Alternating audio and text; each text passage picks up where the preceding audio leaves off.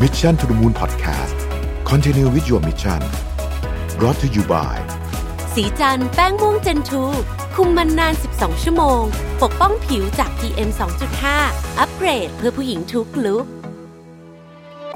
สิ้นสุดการรอคอยกับ Back on Track Planner สมุดจดรุ่นใหม่ปี 2021 จาก Mission to the Moon ผมอยากชวนทุกท่านกลับมาจดบันทึกชีวิต เปลี่ยนตัวเองให้กลับมาดีที่สุดทำสิ่งนี้ไปพร้อม ๆ กัน Back on Track สู่เส้นทางที่คุณอยากได้ สามารถดูรายละเอียดได้ในเว็บไซต์ของ Mission to the Moon ขอบคุณครับ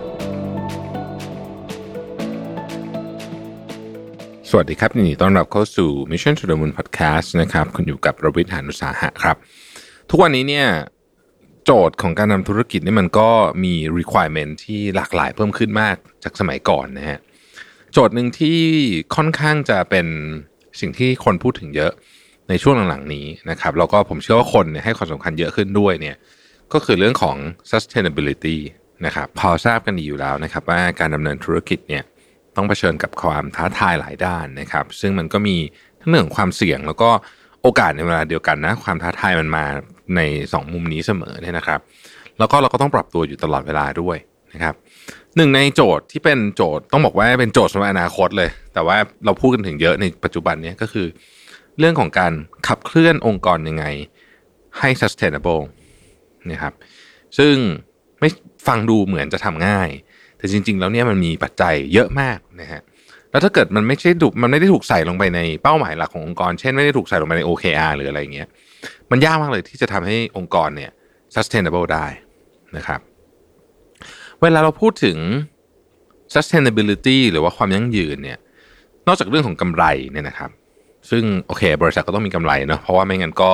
เอ่ออยู่ไม่รอดเหมือนกันนะครับ ความยั่งยืนมุมหนึ่งกำไรก็เป็นความยั่งยืนมุมหนึ่งนะ ประเด็นหลักที่ธุรกิจต้องคำนึงถึงนอกเหนือจากกำไร ก็คือความรับผิดชอบต่อสังคมนะครับ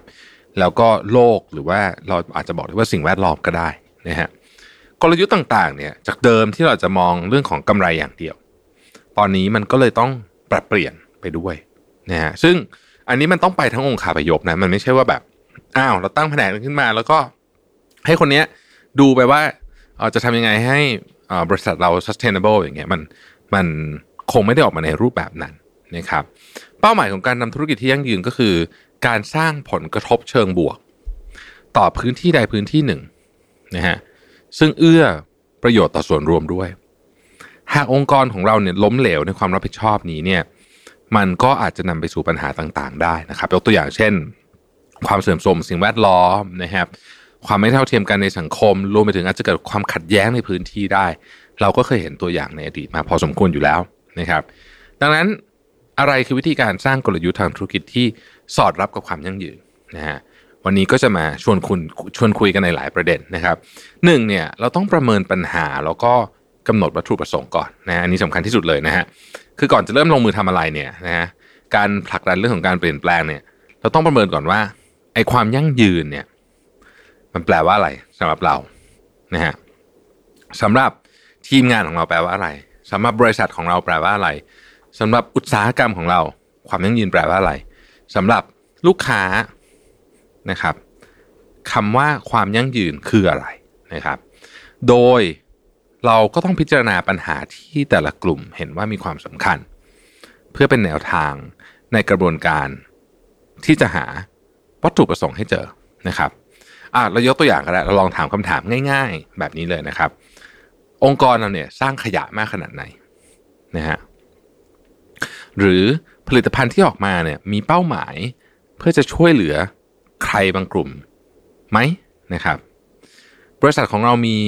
ผลกระทบหรือว่ามีบริบทอย่างไรต่อชุมชนท้องถิ่นบ้าง ในพื้นที่ของเราเนี่ยนะฮะอันนี้เป็นตัวอย่างคำถามซึ่งจริงๆมันลิสต์มาเนี่ยก็จะมีเยอะมากนะฮะเราก็ลองนึกคำถามดูว่าเออในบริบทของความยั่งยืนเนี่ยองค์กรเราตอบคำถามประเภทนี้ว่าอะไรนะครับ ข้อที่ 2 คือการสร้างพันธกิจขององค์กรนะครับ คือ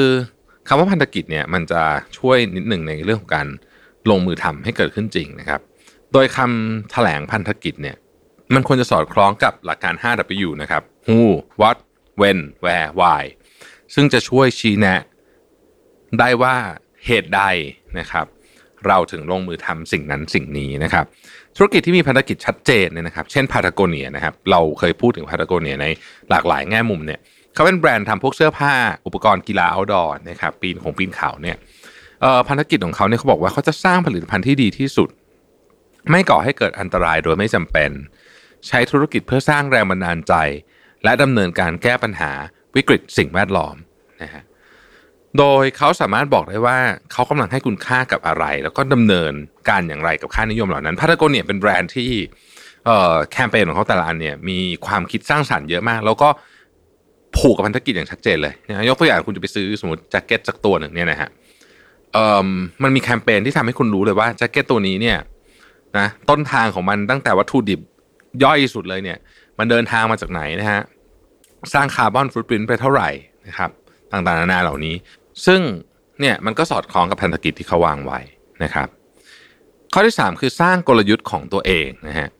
ในการกำหนดกลยุทธ์ทางธุรกิจที่ยั่งยืนเนี่ยสิ่งสำคัญคือต้องแน่ใจว่าองค์กรของคุณเนี่ยยังคงทำกำไรได้นะครับ เพราะคงปฏิเสธไม่ได้ว่ากำไรเป็นปัจจัยที่ทำให้ธุรกิจอยู่ได้นะครับ แต่การได้มาซึ่งกำไรก็ขึ้นอยู่กับกลยุทธ์ในการดำเนินธุรกิจของแต่ละองค์กรด้วย ซึ่งหากเป็นเมื่อก่อนเนี่ยเราอาจจะคุ้นชินกับการ นำเงินไปทำกิจกรรมพวก CSR นะครับ เพื่อประชาสัมพันธ์ภาพลักษณ์อันสวยหรู ถึงความรับผิดชอบต่อสังคมและสิ่งแวดล้อมขององค์กร แต่ปัจจุบันเนี่ยด้วยความก้าวหน้าทางเทคโนโลยีเนี่ยนะครับส่งผลให้ข้อมูลข่าวสารเนี่ยแพร่กระจายไปอย่างรวดเร็ว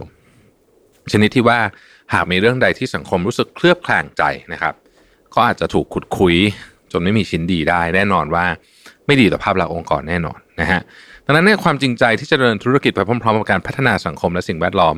จึงนับเป็นการสร้างความพึงพอใจ แก่ผู้มีส่วนได้ส่วนเสียทุกฝ่ายนะครับ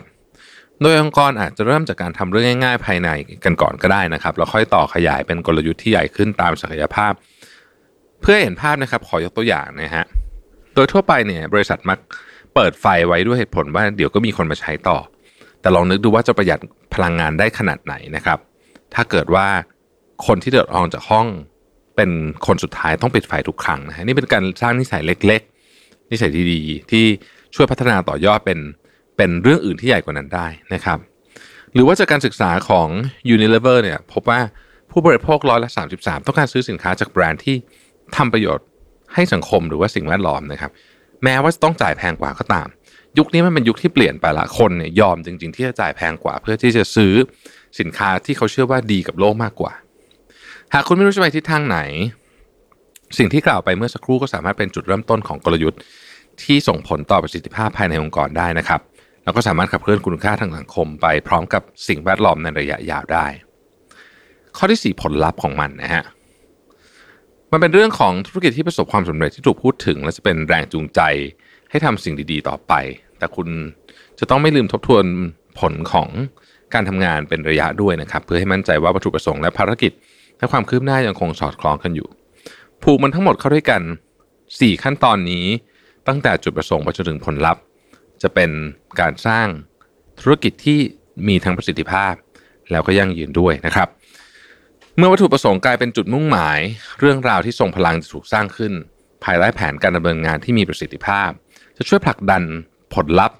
ทำให้คุณเป็นผู้ขับเคลื่อนอย่างแท้จริง แม้ผลลัพธ์อาจจะไม่แสดงให้เห็นในทันที แต่เชื่อเถอะว่าหนทางสู่ความยั่งยืน ที่แสนยาวนานนั้น สุดท้ายจะสร้าง Impact ให้กับสังคมนะครับเพราะเรากำลังอยู่ในยุคที่เราต้องการเนี่ยเราต้องการองค์กรที่สร้าง Impact กับสังคม เราต้องการองค์กรที่ตระหนักถึงปัญหา แล้วนั้นก็เป็นประโยชน์สูงสุดไม่ใช่เฉพาะกับองค์กร แต่จะเป็นกับทุกคนในองค์กร แล้วก็กับสังคมโดยรวมด้วยนะครับ เราต้องขอขอบคุณ HP นะครับที่เป็นสปอนเซอร์ใจดีของเราใน EP นี้นะครับ HP ใส่ใจความยั่งยืน